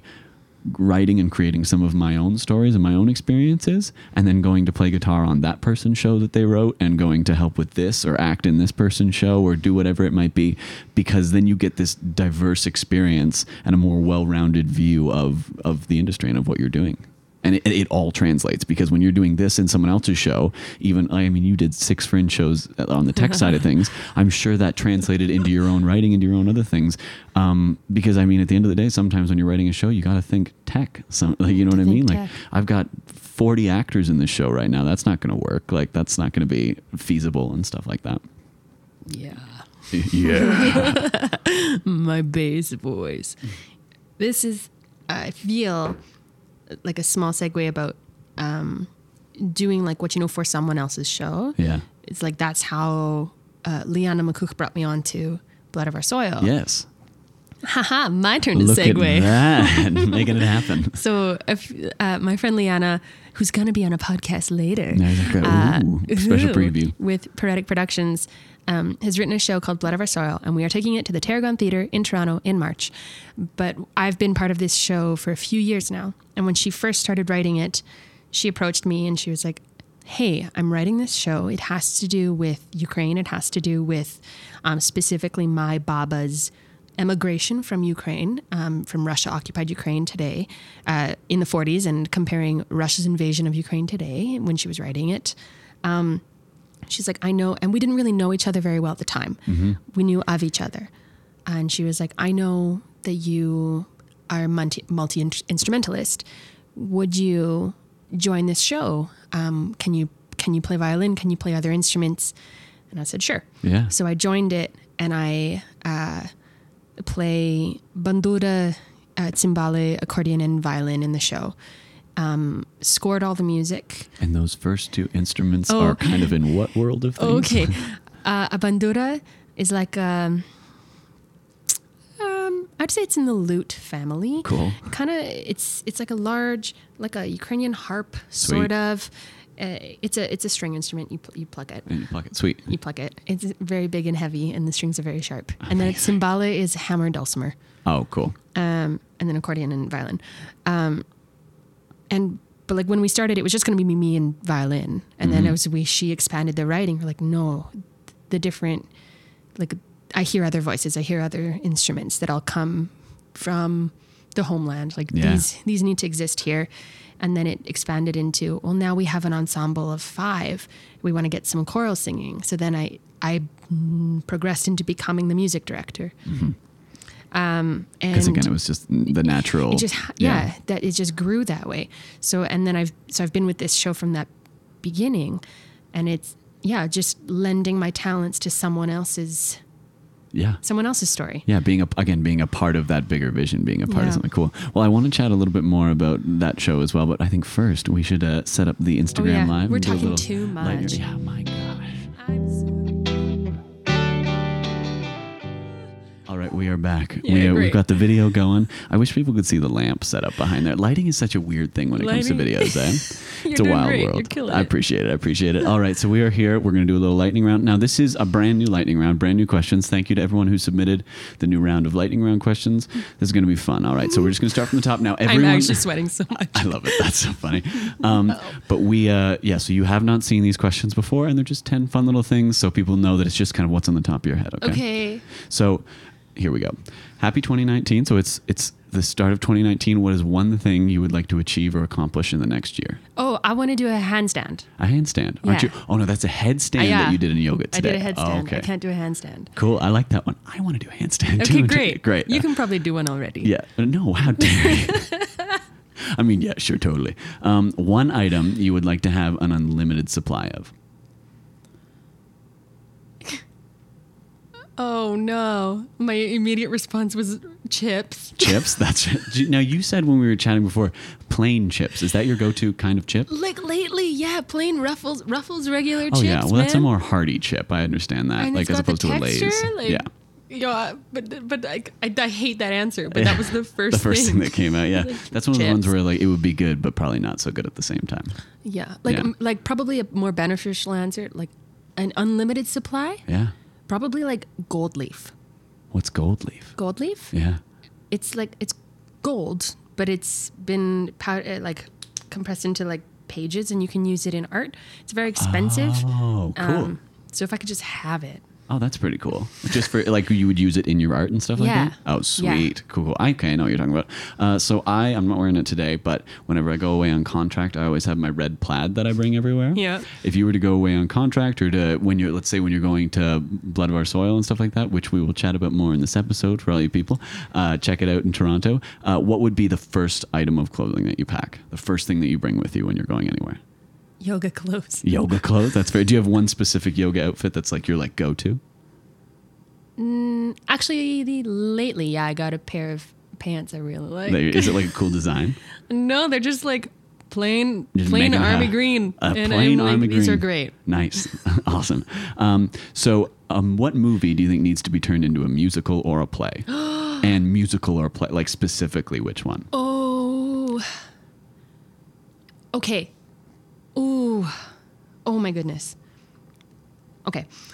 Everything is illuminated. It's a novel by Okay. Jonathan Safran Foer, which became a film starring Elijah Wood Um, and the one and only Frodo. Eugene Hütz. Okay. He's the lead singer from Gogol Bordello. oh yes, go, go. Are they like? They're kind of like, like gypsy folk kind of style, yeah. aren't they? Yeah. Yeah. Cool. So it's my favorite film. yeah. Um, it's so quirky and it's highly stylized, and I think it would make a very interesting play with music. Up. Oh. Not a Not a musical. musical. Not a play, but a play with music. Yes, because the the film itself, the soundtrack is too good. Yeah. That's you'd have to just kind of like. Like it's got Gogol. Bordello songs and things like that. So good. So have you talked to Kevin about that? no, Kevin's a huge Gogol. Like he loves them. I should just bring the DVD and be like, buddy, watch this. Watch this right now. Yeah, Look, totally. it's Eugene Hütz. He's so weird. That's funny. Okay. Uh, so next question: um, If you were to go away from Edmonton, or when you're travel, if you've traveled or anything like that, what's the first thing you do when you come back home, or first thing you want to do? Oh, the first thing I I want to hug my dog. Nice. Nice. What kind of dog is it again? He's a Bichon Shih Tzu. Oh, amazing. That's a sweet one. I like that. He is very sweet. Okay, so this is kind of an interesting one. Uh, an interesting one. What's one silly habit uh, you would like to break, or something you can't go a day without saying? That's like two. That's two questions. Okay, well, I, I felt like weird about asking the silly habit one. So a silly habit I want to. Okay, I like that you're keeping track. You're like, okay, how many questions we doing here in the no, lightning round? I. I sometimes type what I'm saying, Oh, like just in conver- like, like in conversation. like against my legs, or like yeah, like. Have you been doing that under the table while we've been talking on the podcast? Amazing.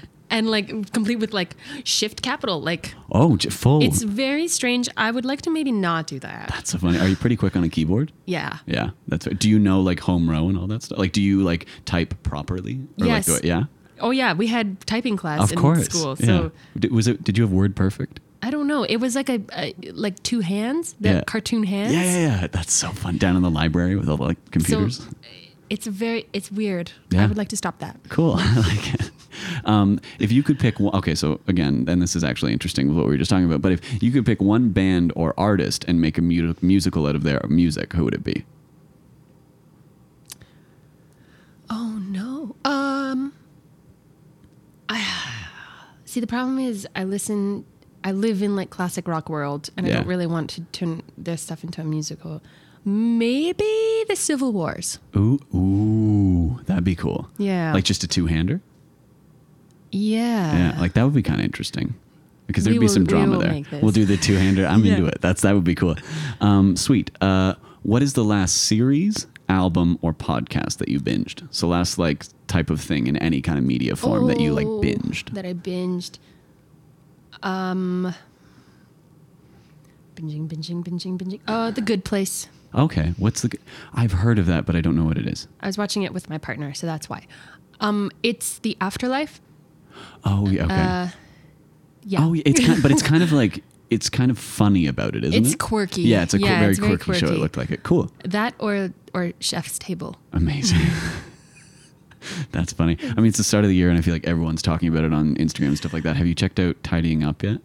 Um, okay, I watched one episode.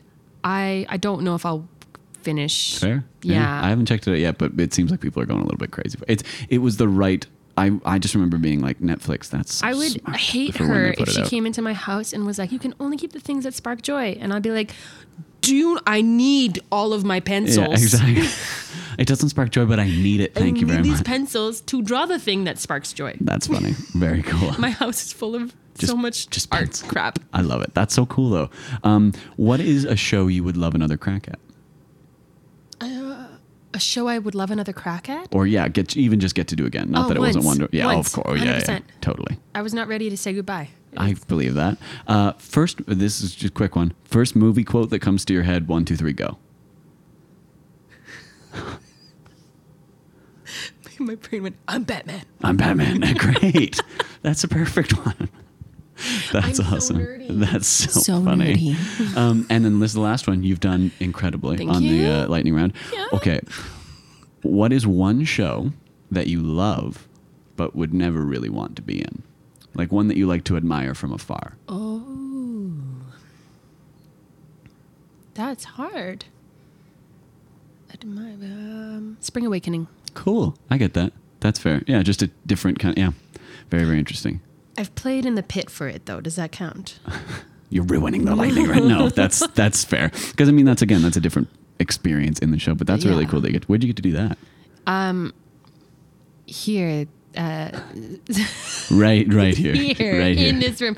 No, um, there's Lynette Smith, uh, who's a drama teacher at Scona High School in Edmonton, also has a company of her own called Scona Theatre Alumni or Scona Alumni Theatre. I don't remember. Um, and she did it, cool. and I played. Amazing. Very, very cool. Well, that was awesome. Congratulations on completing the first of the brand new lightning round. like actually sweating. yeah, it's pretty stressful. And thank you to all of you for watching and to everyone for sending in the questions. Uh, I'm going to turn this off and then we'll finish up with some Blood of Our Soil stuff and Oh, yeah.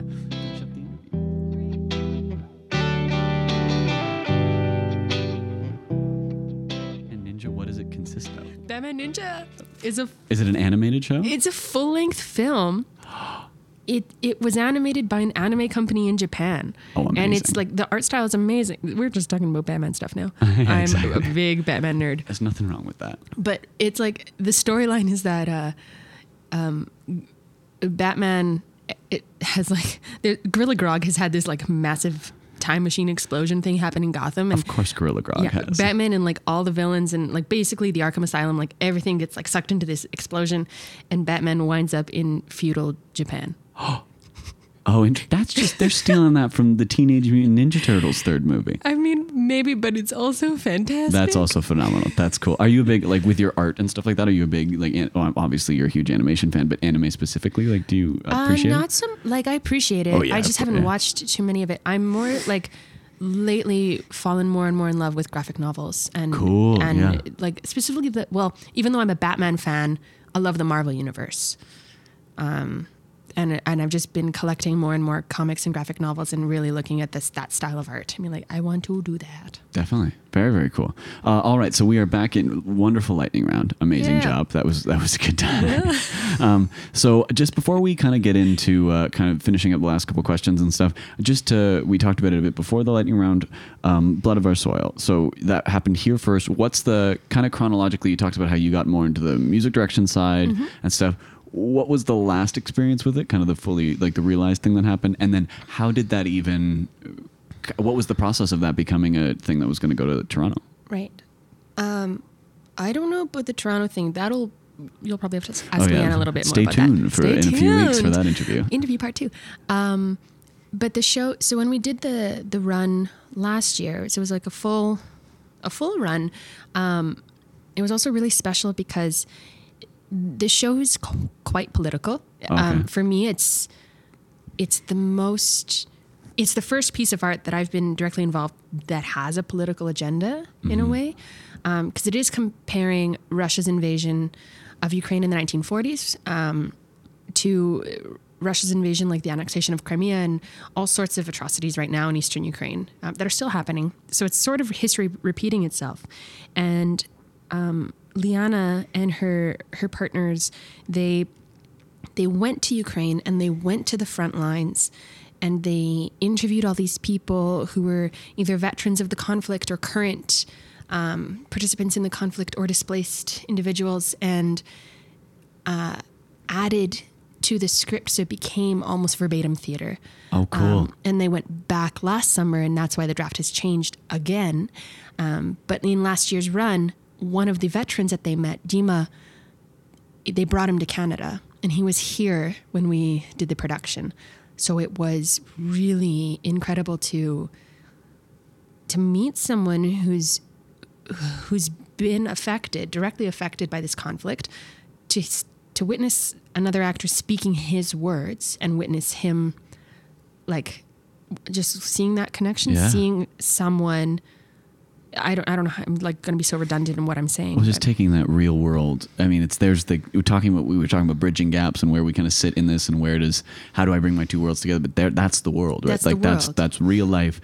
You gotta love when real life smashes into theater Yeah. like that. You know what I mean? and, and he's like he's such a lovely human but for him like he thought we were just doing the most amazing thing because he was not a theater artist but watching us tell his story and and yes it's slightly different but it's his story and they also we had like um, panel discussions and and all of these things culminating at the same time as the run just really trying to bring awareness um, to the current conflict but also like ukraine's history of conflict yeah.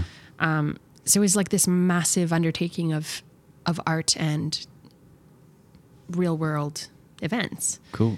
Yeah If if you had to kind of again, it's it's hard with a big experience like that. But what's one thing maybe from that specific theater experience going forward that like a big lesson you learned, or the, one of the big takeaways from that that production of Blood of Our Soil?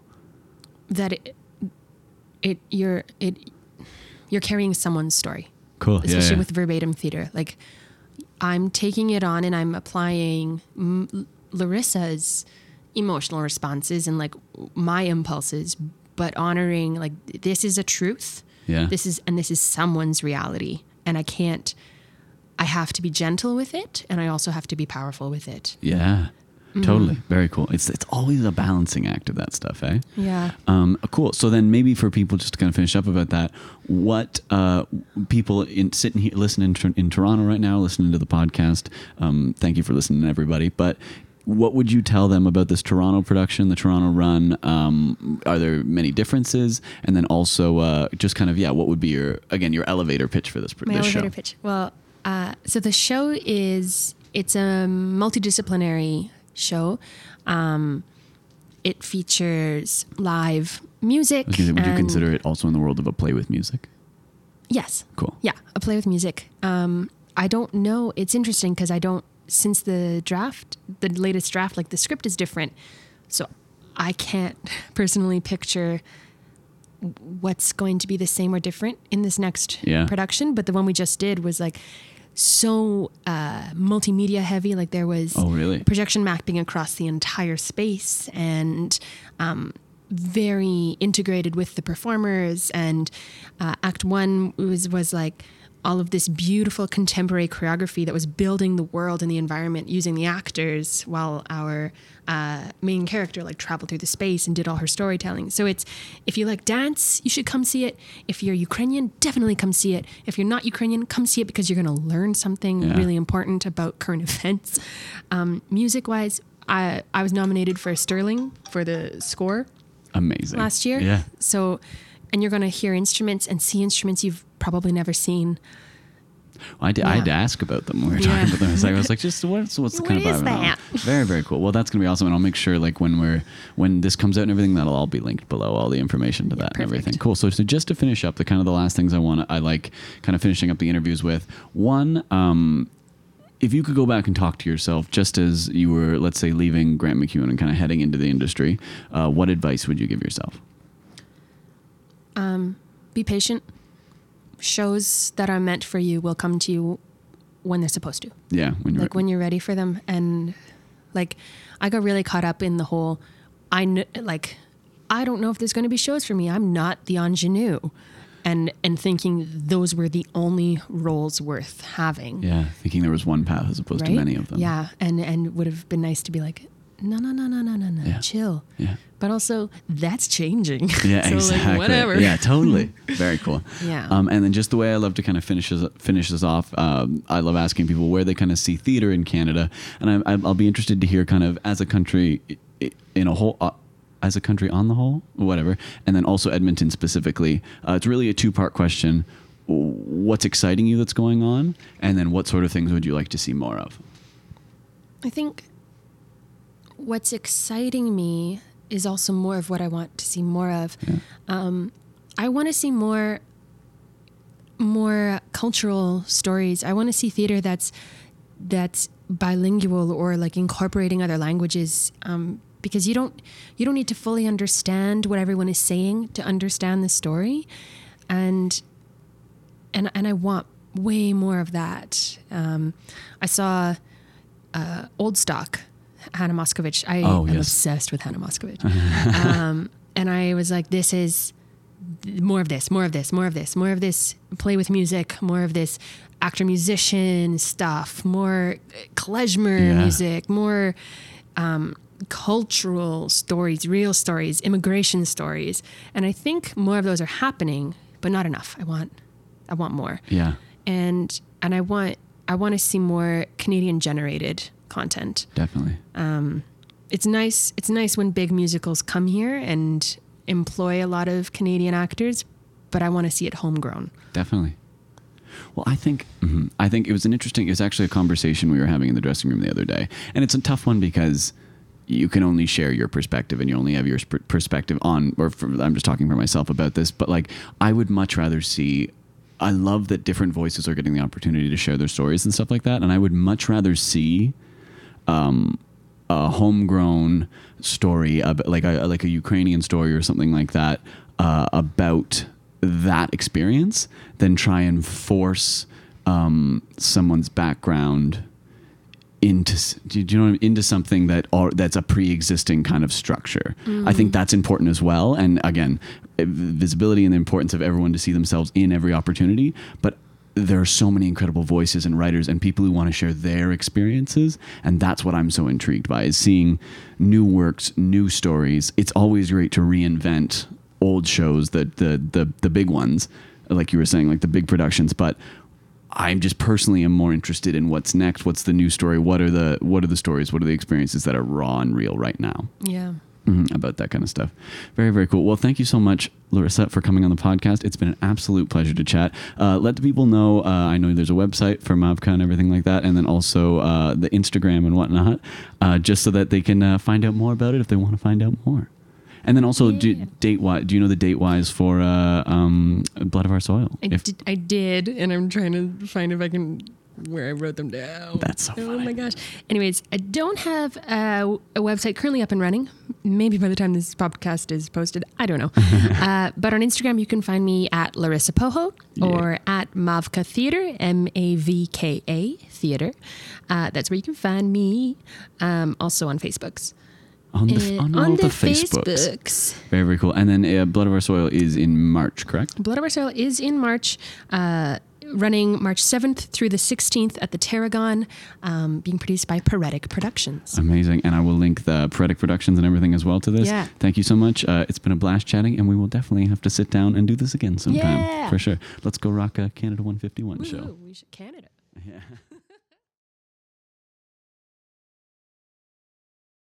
Alrighty, well, I hope you enjoyed my conversation with Larissa Pohoreski. If you did enjoy this podcast, please remember to subscribe so that you get updates about all the new episodes when they come out. And remember to share this podcast with anyone who you think might be interested in theater in Canada and the people who make it happen.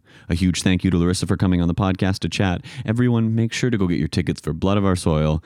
March 7th to the 16th at the Tarragon Theater's Extraspace. It's going to be really, really cool. Uh, all the links will be below for that stuff, but support that new work, do that stuff. It's going to be really exciting things. Uh, definitely also go check out that lightning round. Uh, I hope you enjoyed the new lightning round questions. Thank you again to everyone who submitted the new round of lightning round questions. Uh, I'm always taking new lightning round questions, so if you wish, feel free to reach out to Let's Grab Coffee on Instagram or Twitter or Facebook or whatever you please and let me know what lightning round questions you would like me to ask my guests. Now, speaking of the Instagram the social media and whatnot, uh, also make sure to tune in next week. Uh, so the 28th through to like the 3rd um, on the Instagram because I am going on a road trip.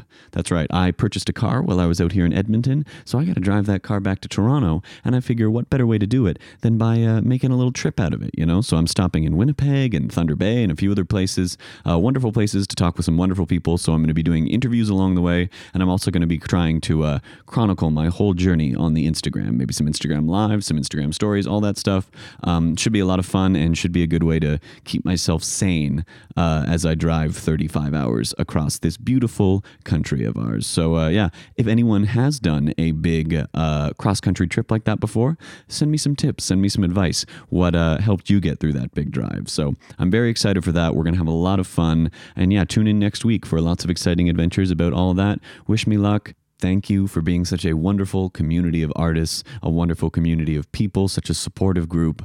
Uh, I should make special mention. I'm rambling a little bit, but this week uh, is the week that that um, artist thing on Instagram, artist thing that uh, Instagram story thing showed up. That initiative where people were posting emojis and then uh, supporting each other in the arts community, and I think that is just amazing. I think more of that stuff should be encouraged, and uh, we should continue to do it because I think it does a beautiful, beautiful thing. It brings this community together, and uh, that's all I've ever wanted. That's what I've wanted this podcast to help with. So seeing that happen brings so much joy to my heart.